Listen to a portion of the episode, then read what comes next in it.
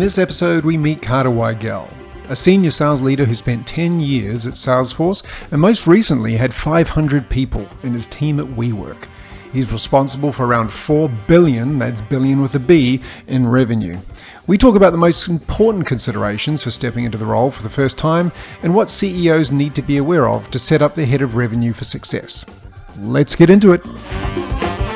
All right, Carter Weigel, great to have you here. Excited to have this chat today. We're going to focus on all things Chief Revenue Officer. Uh, so, why don't you set some context for people? Uh, what's your current role? Where do you work and what do you do? Yeah. Hey, Matt. Thanks for having me. Good to be here. Uh, I am currently at WeWork. I've been with the company for a year and a half. I was brought in to help run revenue for our commercial products at WeWork.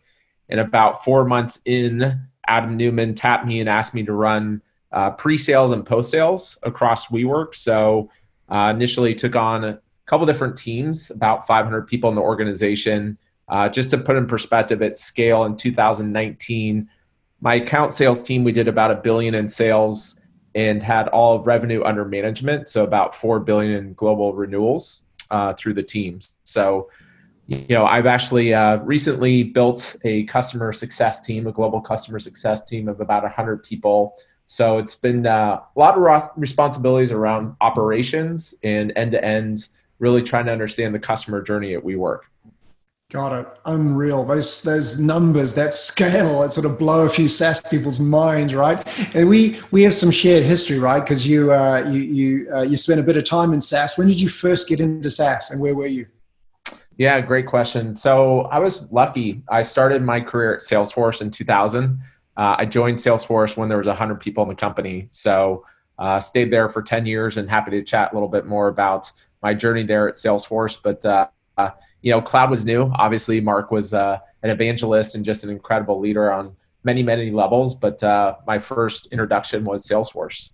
Awesome. Yeah, Salesforce. So I joined Salesforce in 2005 when we had 600 and uh, we're public. So I didn't really build it. You were part of the engine that built that machine, which is which is awesome, which has led you now to running, you know, 4 billion dollar revenue organization. The folks that that that are most likely listening to this podcast are first time leaders of all revenue, uh, some with the new title, Chief Revenue uh, uh, Officer or SVP of sales. What was the first role you had when you owned all revenue? Yeah, happy to share. And I just want a point of clarification. Today WeWork, I report to Nick Warswick, who's the chief sales officer. So he officially owns uh, all revenue at, at WeWork. Uh, so it's interesting for me. Uh, I was in a number of different roles at Salesforce under the sales organization my first actual foray into really owning revenue was I became an entrepreneur. So I made a really hard decision after being at Salesforce for 10 years and I started my own company. And so uh, under that company, I had a 50 50 business partner. I took on all go to market. So I built out the sales team, the strategy, the methodologies uh, across the board. So that first experience was at a company called Cloud Trigger that I launched. Got it. Got it. And so many folks are first time heads of revenue. And this is why I was excited to talk to you. You know, that was a little while ago. Um, did you have hair back then? I don't know. Uh, you know I think 2005, I, I pretty much didn't.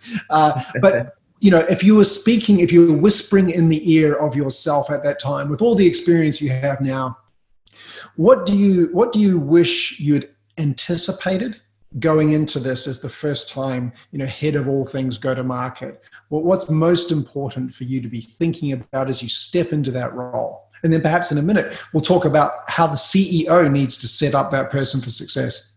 Sure. Yeah absolutely. I mean i think a lot of it it's scary for people just haven't been in that type of role before. So some of it is you don't know what you don't know.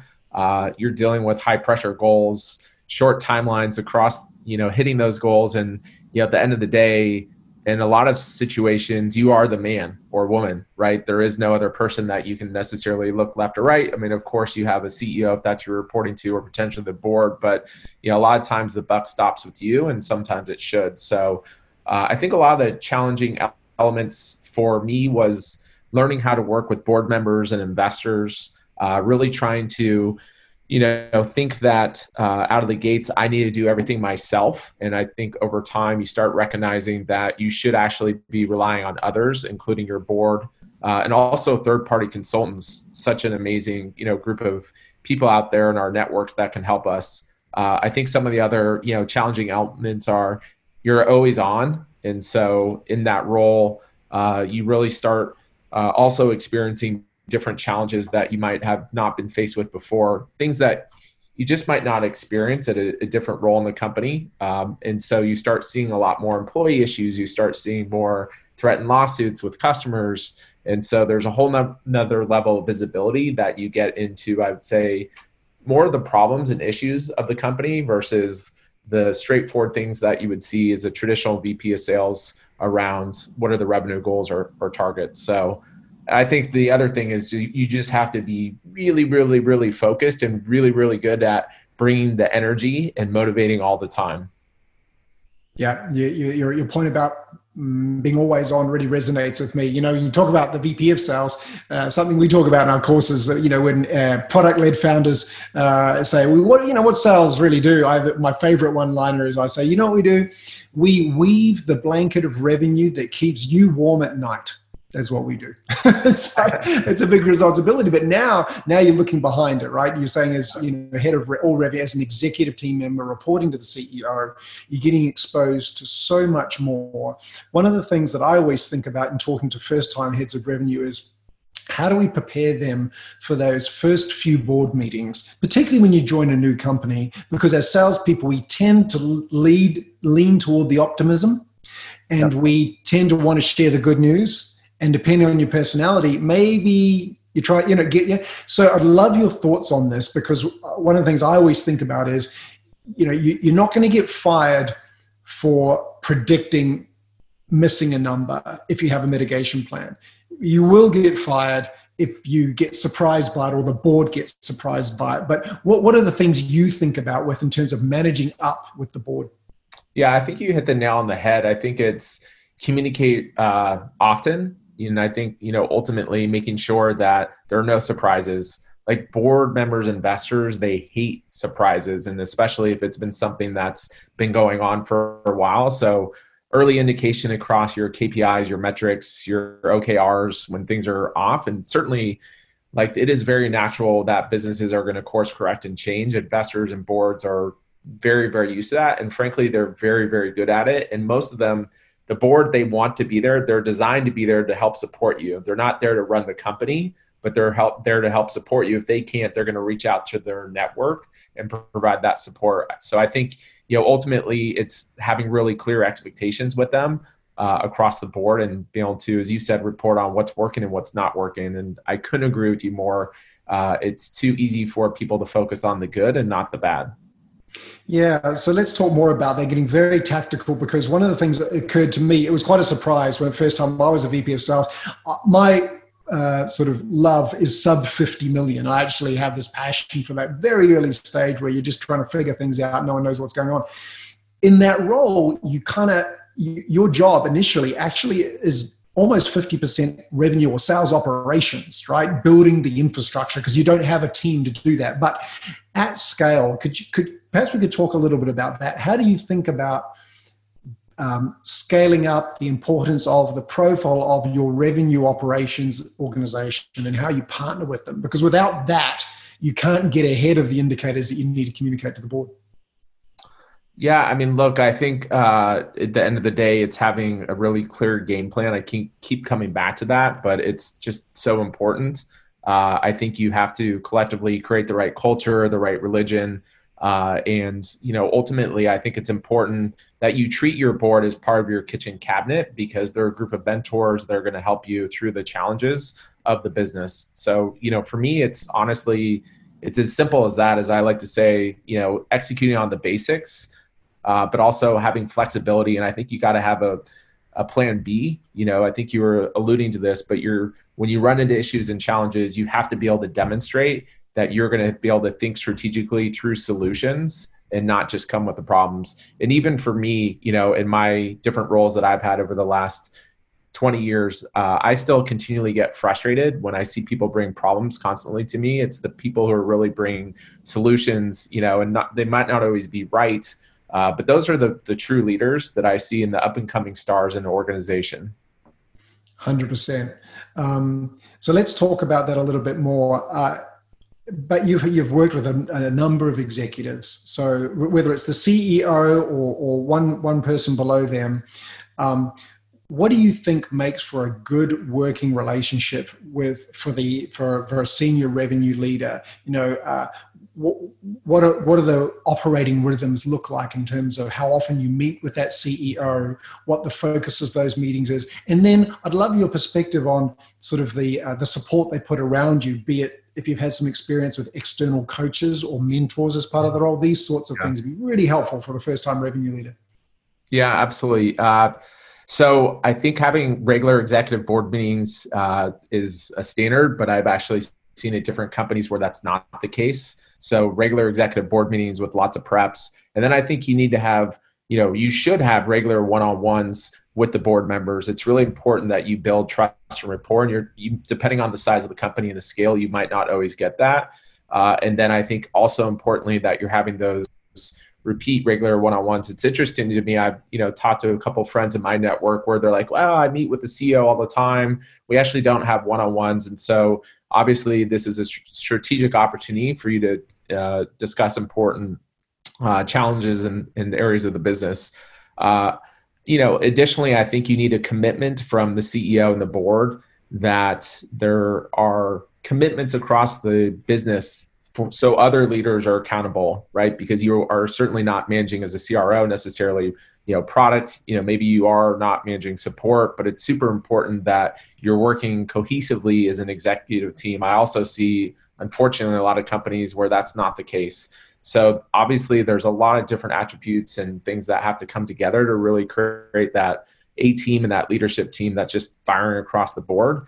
Uh, as far as you know myself mentorship uh, I think it's been one of the the top areas that's helped me excel in my career because it's you hit different inflection points you're going to co- come across things that you just don't know. So you know still to this day i can reach out to people like jim steele or frank van veenendaal. Uh, i have uh, a number of different people in my network that ha- are prior investors in my first company that i still engage with. Uh, most recently in the last couple years i've joined vistage which is a peer-to-peer group uh, we meet once a month and we can break away for the business. I commit a day to doing it. And you really start thinking about the business challenges. We go through issue processing, and, uh, and it's a group of 15 people that I've developed trust and rapport with that are really smart. And every time I have an issue or challenge, I come out of there with a number of great ideas. So I know there's some other great organizations out there that are providing the same and focusing more on CRO, you know, type roles. And so I, I couldn't be a bigger fan of that. I just think you know the the kitchen cabinet is got to be part of your success. 100% yeah couldn't agree more. Um, let's talk a little bit more about the cro role. So uh, as organizations are scaling some folks listening to this will be vps of sales more than likely and don't yet have responsibility for marketing. Do you have some sort of framework for thinking or rubric around when it makes sense to actually have a single revenue leader that takes all revenue uh, including the uh, the marketing function yeah, I mean, it's a great question. I think it depends on the business and the founding team. Uh, as you just highlighted, you know, I think in the world today, we're still figuring out what a CRO is, honestly, because I talk to a lot of companies, I talk to still a lot of recruiters.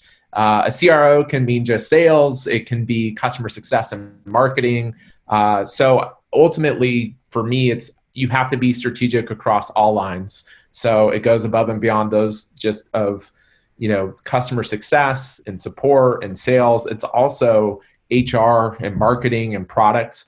Uh, i think it's somebody that you know really can understand and be strategic. They can implement okrs they have different kpis the, the company goals. Uh, and truly i think the board the investors the ceo are looking for somebody that can think two to three years out so, you know, typically most VPs of sales, because they haven't necessarily been in a place or empowered to think further out, uh, I think that's, you know, a typical limitation. But it feels like today what I'm seeing in the market is somewhere around 10 million in ARR is where companies are starting to think about the CRO uh, and somebody that really has demonstrated their ability to think about the customer journey end to end.